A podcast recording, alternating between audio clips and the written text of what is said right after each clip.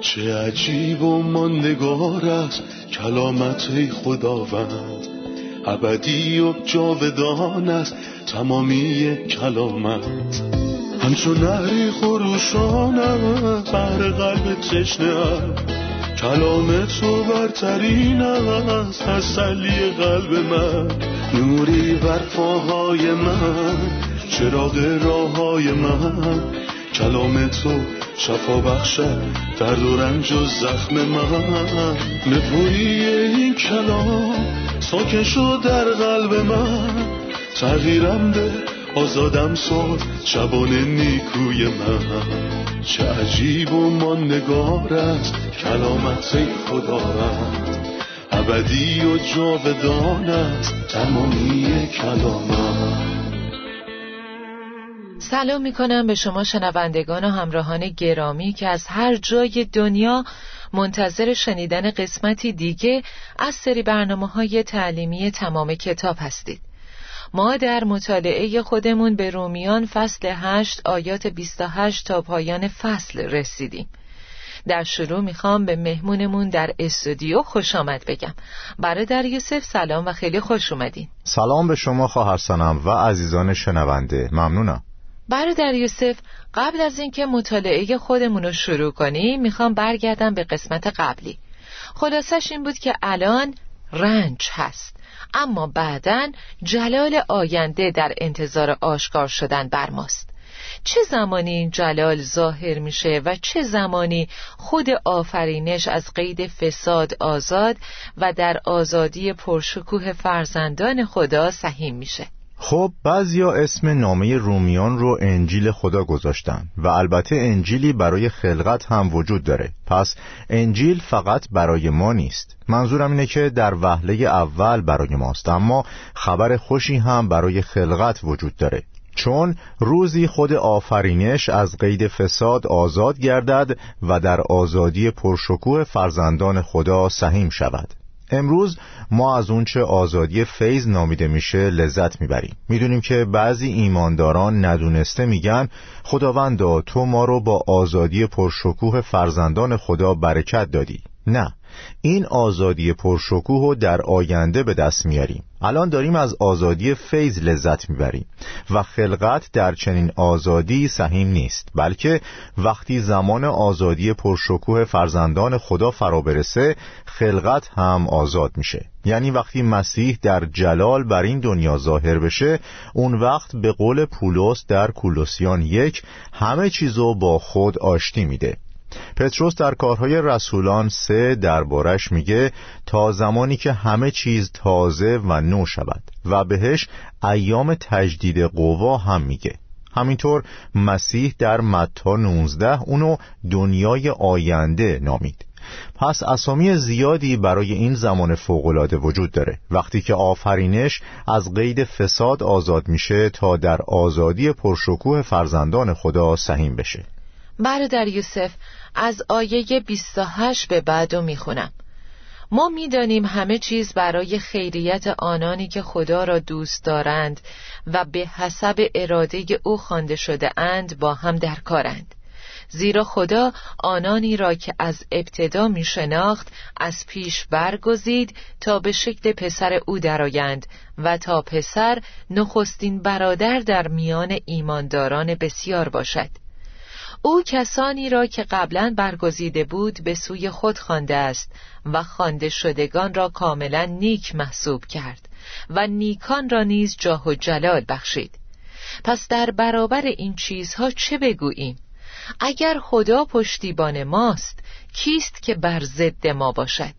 آیا خدایی که پسر خود را دریق نداشت بلکه او را در راه همه ما تسلیم کرد با بخشیدن او همه چیز را با سخاوتمندی به ما نمی بخشد؟ چه کسی برگزیدگان خدا را متهم خواهد کرد؟ خدا آنان را تبرعه می نماید پس کیست که بتواند آنان را محکوم سازد؟ مسیح عیسی کسی است که مرد و حتی دوباره زنده شد و اکنون در دست راست خدا برای ما شفاعت می کند پس چه کسی می‌تواند ما را از محبت مسیح جدا سازد؟ آیا مصیبت یا نگرانی یا زجر یا گرسنگی یا توهیدستی یا خطر و یا شمشیر قادر است ما را از مسیح جدا سازد؟ چنانکه کتاب مقدس می‌فرماید به خاطر تو در تمام روز در خطر مرگ هستیم و با ما مانند گوسفندانی که به کشتارگاه می‌روند رفتار می شود. با وجود همه این چیزها به وسیله او که ما را دوست داشت پیروزی ما کامل می شود زیرا یقین دارم که نه موت و نه حیات نه فرشتگان و نه نیروها و قدرتهای فوق بشری نه پیشامدهای امروز و نه وقایع فردا نه قدرتهای آسمانی و نه بلندی و نه پستی و خلاصه هیچ چیز در تمام آفرینش نمی‌تواند ما را از محبتی که خدا در خداوند ما عیسی مسیح آشکار نموده جدا سازد. برادر یوسف در آیه اول چی می‌بینید؟ وقتی میگه ما می‌دانیم همه چیز برای خیریت آنانی که خدا را دوست دارند و به حسب اراده او خوانده شده اند با هم در کارند. این یکی از چیزهای زیبا و اطمینان بخشیه که کتاب مقدس گفته و کتاب مقدس خیلی چیزهای زیادی رو به همون تعلیم میده که می‌تونیم به عنوان ایماندار بگیم که ازش اطلاع داریم. ما می‌دانیم که از مرگ گذشته و به حیات رسیده ایم چون یکدیگر را دوست میداریم. بنابراین امید خود را از دست نمی دهیم اگرچه وجود ظاهری ما رفته رفته از بین می رود خدا امارتی در آسمان برای ما فراهم می کند خیلی ها اینو نمی‌دونن اما خدا رو شکر ایمانداران می‌دونن. البته ما از همه چیز خبر نداریم. همونطور که در کلام میگه ما هنوز نمی‌دانیم چگونه باید دعا کنیم. منظورم اینه که ما مثل خدا علم مطلق نداریم. اما می‌دونیم که خدا همه چیزو برای خیریت کسانی که او رو دوست دارن به کار می‌بره. خدا کسیه که این کارو می‌کنه و به عقیده من بهترین داستانی که نشون میده خدا در تمام شرایط می‌تونه چیزی رو به نفع ایماندار تموم کنه داستان یوسفه.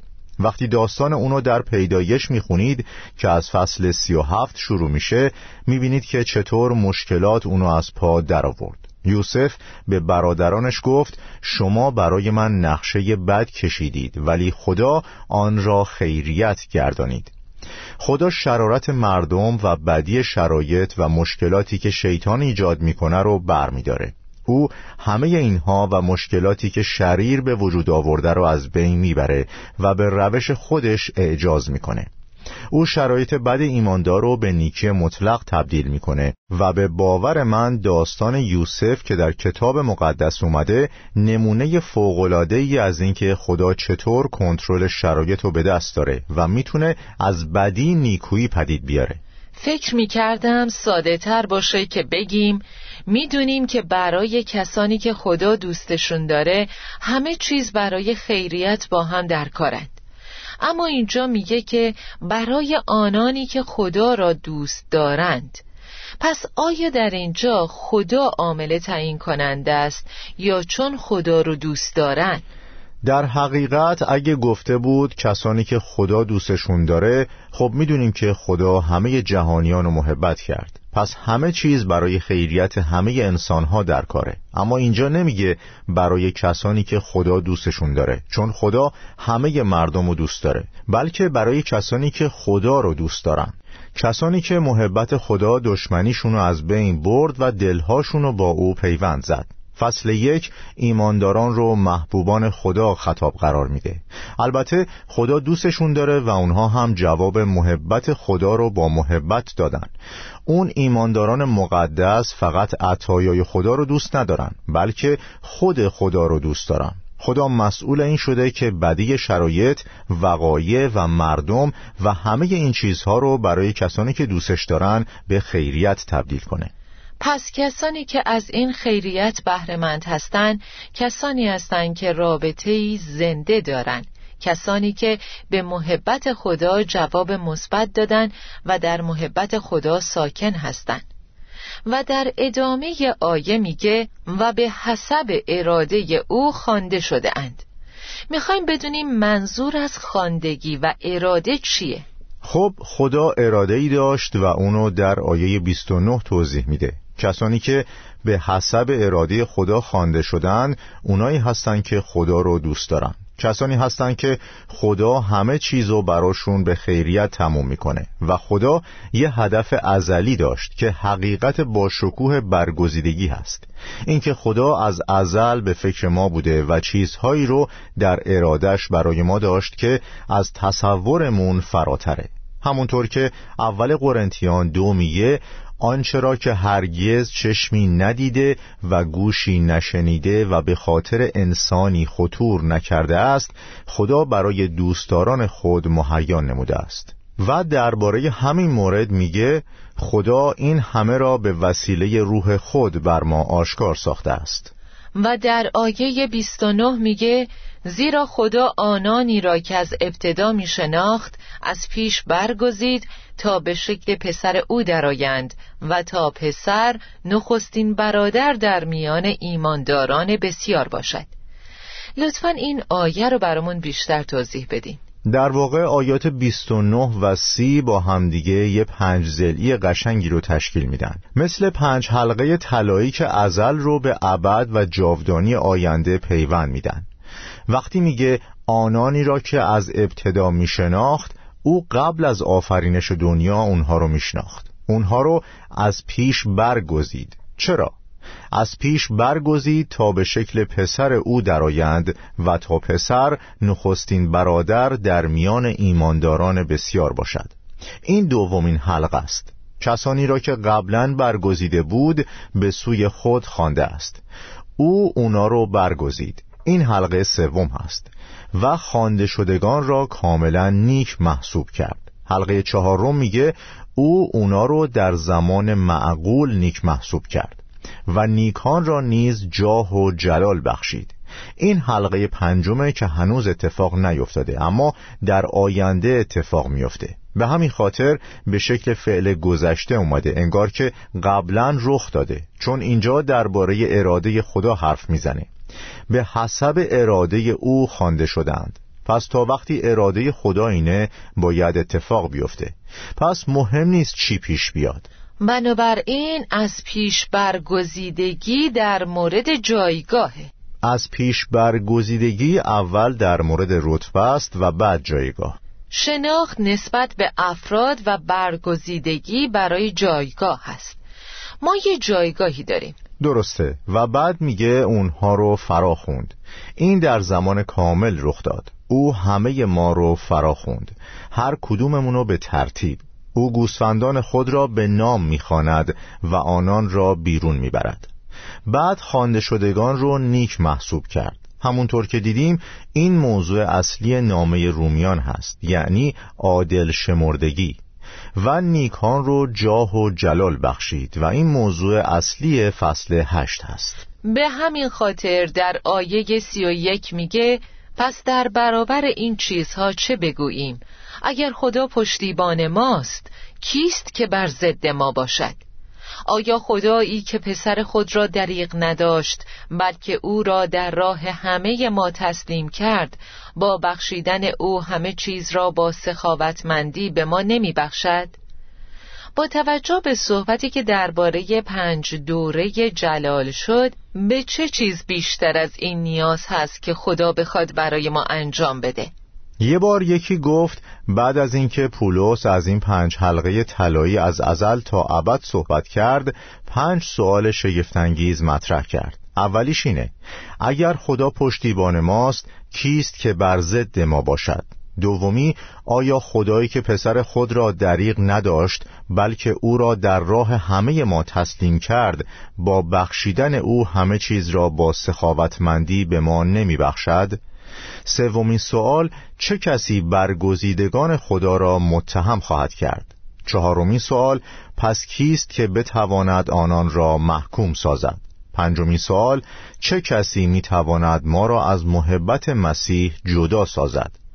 پنج سوال که جوابهاشون واضح و توی خود سوال هستند اینها سوالهای بدیهی هستند که نیاز به جواب ندارند اگه خدا پشتیبان ماست کیست که بر ضد ما باشه؟ اگر خدا پشتیبان ماست یعنی اگه خدا طرف ما رو می‌گیره. اگه خدا به موضوع ما رسیدگی می‌کنه اگه از ازل به من فکر کرده چه کسی از کل دنیا می‌تونه به ضد من باشه؟ جواب اینه هیچ کس. سوال دوم آیا خدایی که پسر خود را دریغ نداشت بلکه او را در راه همه ما تسلیم کرد؟ بعد از اینکه پسرشو داد چیو از ما دریغ می‌کنه؟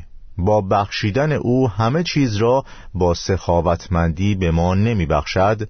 کلمه دریغ به زبان عربی می‌تونه مفهوم غلط و غیر دقیقی رو به ذهنمون بیاره. چون بعضی ها درباره خدا میگن که او با بیرحمی به پسرش ضربه زد. فکر می‌کنم که ما این تفکر رو اینجا حداقل در این آیه نمی‌بینیم و فکر می‌کنم که هیچ کجای کتاب مقدس هم نیست. اما کلمه دریغ نداشت دقیقا همون کلمه که در پیدایش می‌بینیم. زیرا تو پسر عزیز خود را از او مزایقه نکردی. منظورم اینه که اگه ابراهیم پسرش از خدا مزایقه نمی کرد چقدر شگفت آوره که خدا پسرش رو از دشمنانی مثل ما دریغ نکرد. آیا فکر می‌کنید که وقتی خدا پسر خودش رو دریغ نداشت با بخشیدن او همه چیز رو با سخاوتمندی به ما نمیبخشه؟ به عبارت با سخاوتمندی بخشیدن توجه کنید. یعنی اون رو به دست آوردیم با اینکه لایقش نبودیم. بعد با او همه چیز را با سخاوتمندی به ما بخشید. با او یعنی نه جدا از او. نه مثل داستان برادر بزرگتر در لوقا پانزده که گفت تو حتی یک بزغاله هم به من ندادی تا با دوستان خود خوش بگذرانم. اما خدا می‌خواد که با او جشن بگیریم با مسیح. او نمی‌خواد که جدا باشیم چون می‌دونه که شادی ما در جدایی از مسیح نیست. به نکته سوم توجه کنید. او همه چیز را با سخاوتمندی به ما نمی بخشد او هرگز چیزی را از من دریغ نمی‌کنه. معنیش این نیست که می‌تونم بگم خداوندا می‌خوام آخرین مدل بنزو داشته باشم. چون شاید اگه آخرین مدل بنزو داشته باشم این منو از خدا دور کنه. خدا می‌خواد از همه برکات برخوردار باشم. با مسیح نه جدا از مسیح. در بخش اول فصل هشت فهمیدیم که ما وارثان خدا هستیم. هم ارث با مسیح و ارث مسیح همه چیزه. یعنی اینجا میگه خدا سخاوتمندانه همه چیز رو در مسیح و با مسیح به ما میبخشه. و هیچ کدوممون جدا از مسیح نمی‌تونیم از هیچ کدوم از برکات خدا برخوردار بشیم. درسته. اما اینجا در مورد زمان حال حرف می‌زنه. او الان به همون میبخشه در حالی که ما همه چیزو در آینده به میراث می‌بریم. خب او داره درباره عطای خدا صحبت می‌کنه. وقتی میگه پسرش رو دریغ نکرد که فهمیدیم منظورش اینه که او رو از ما مزایقه نکرد. پس خدا از بخشیدن لذت می‌بره. راجع به قلب بخشنده خدا بیشتر برامون بگین. مکالمه جالب بین مسیح و زن سامری و یادتون میاد. در یوحنا فصل چهار آیه ده یه جمله قشنگی بهش گفت. اگر می‌دانستی بخشش خدا چیست؟ می‌تونیم بگیم که این زن از مطالبات و شریعت خدا سردر نمی آورد چون سامری بود. خداوند اینجا درباره مطالبات خدا حرف نمی‌زنه بلکه میگه می‌دونی. آگاهی داری. شنیدی که خدا عطایی داره که می‌خواد به ما بده؟ او بزرگترین شخص رو به داد. او بهترین رو در آسمان به بدترین ها روی زمین داد. یعنی من و تو. پس میشه گفت خدا همیشه عاشق بخشیدنه. درسته ممنونم. خب عزیزان استراحت کوتاهی می‌کنیم و لحظاتی بعد با ادامه درس برمیگردیم.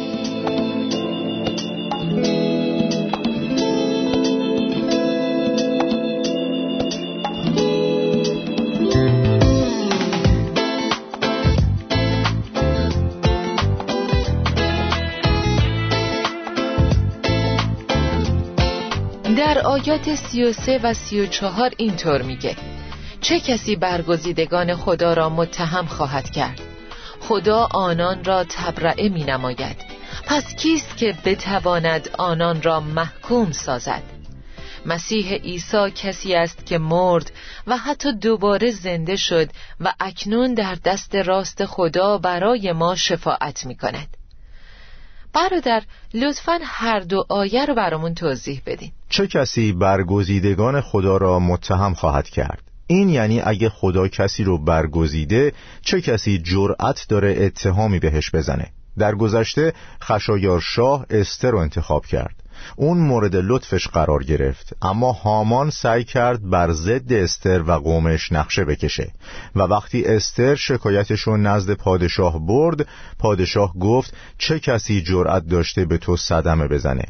تو رو من انتخاب کردم. تو مورد لطف و عنایت منی. و اون روز زندگی هامان به طرز وحشتناکی به پایان می‌رسه چون به دار آویخته شد. روی همون چوبی که برای مردخای درست کرده بود. سوال دوم وقتی میگه خدا آنان را تبرعه می نماید کیست که بتواند آنان را محکوم سازد؟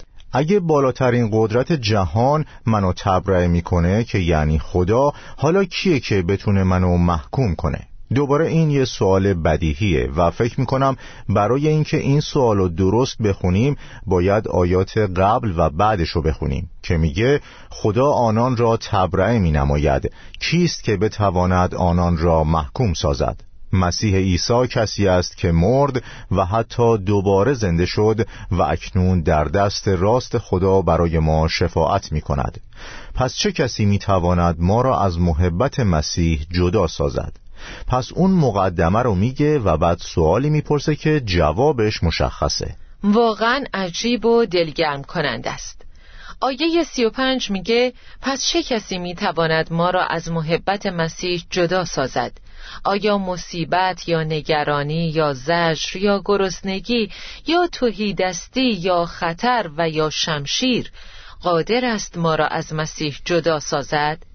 چنانکه کتاب مقدس می‌فرماید به خاطر تو در تمام روز در خطر مرگ هستیم و با ما مانند گوسفندانی که به کشتارگاه می‌روند رفتار می شود می‌خوام روی این چند تا چیزی که می‌خوان ما را از مسیح جدا کنند تمرکز کنیم. خب اینجا هفت مورد اومده و به باور من این هفت مورد از کمترین حد شروع شده تا بیشترین حد.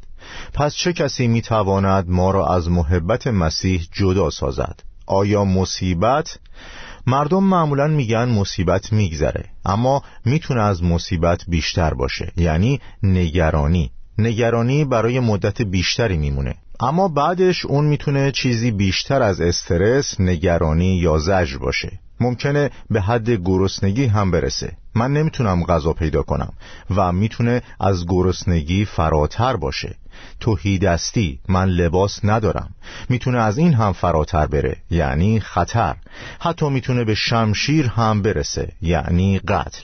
پس این یه بخش هفت موردیه که از مصیبت شروع میشه و با شمشیر و قتل تموم میشه. و مردان خدا در طول تاریخ در معرض این چیزها قرار گرفتند اما این موضوع هرگز باعث نشد که در این شرایط سخت از محبت مسیح برخوردار نشن.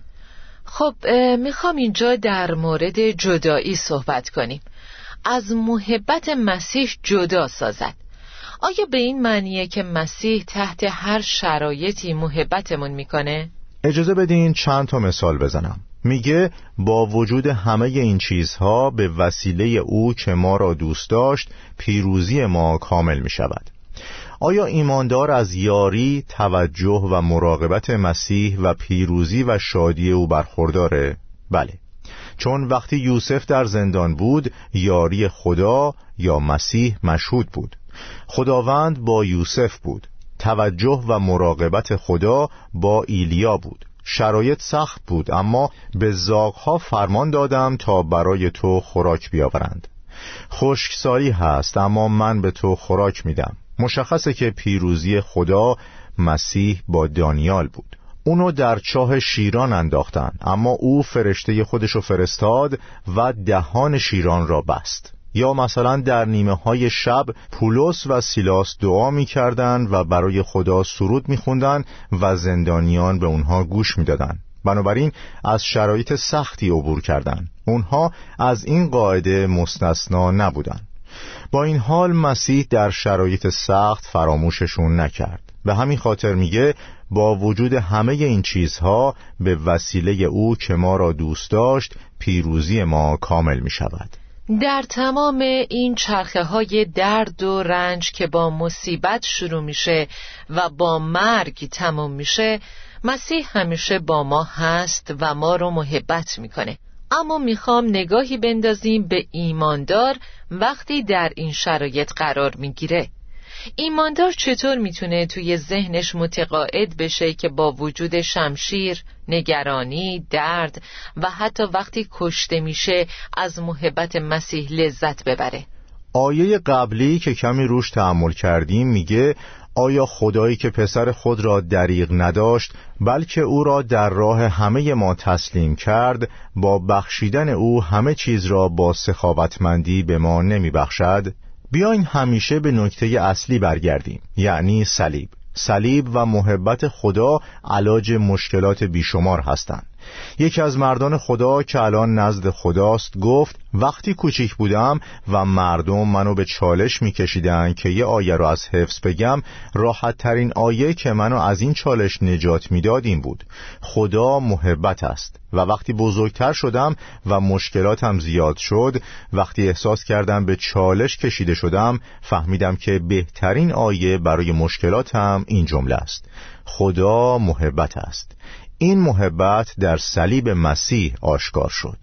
آخرین مورد در آیه سی و هفت هست که میگه با وجود همه این چیزها به وسیله او که ما را دوست داشت پیروزی ما کامل می شود بعد از اینکه به چیزهای زیادی اشاره شد که نمی‌تونن ما را از محبت خدا که در مسیح عیسی هست جدا کنن میگه پیروزی ما کامل می شود در این مورد بیشتر برامون توضیح بدین. بله با وجود همه این چیزها نه جدا ازشون یا بعد از تموم شدنشون و این بالاترین پیروزی هست. در حالی که هنوز در این شرایط به سر می‌بریم می‌تونیم سرود بخونیم. همونطور که حبقوق میگه هرچند درخت انجیر شکوفه نیاورد و انگور در تاک نروید محصول زیتون از بین برود و کشتزارها قله بار نیاورند گله ها در چراگاه تلف شوند و طویله ها از رمه خالی بمانند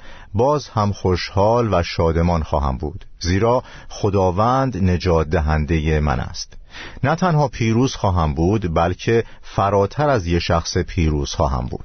و این معجزه ایمان مسیحیه که ما رو با وجود اینکه در مشکلات هستیم پیروز می‌کنه. ما در کوره آتش پیروزیم و حتی در دردها غالب هستیم. به پایان برنامه رسیدیم. ممنون. خدا قوت بردر جان. خواهش می‌کنم. خدا به شما هم برکت بده. آمین. عزیزان شنونده تا یه برنامه دیگه و درسی تازه برکت خدا با شما باشه. چه عجیب و ماندگار است کلامت خداوند. ابدی و جاودان است تمامی کلامت. همچون نهری خروشان بر قلب تشنه کلام تو برترین از تسلی قلب من. نوری بر پاهای من چراغ راه های من. کلام تو شفا بخشد درد و رنج و زخم من. نپوری این کلام ساکن شد در قلب من. تغییرم به آزادم ساد شبان نیکوی من. چه عجیب و ماندگار است کلامت خدا رد ابدی و جاودان است تمامی کلام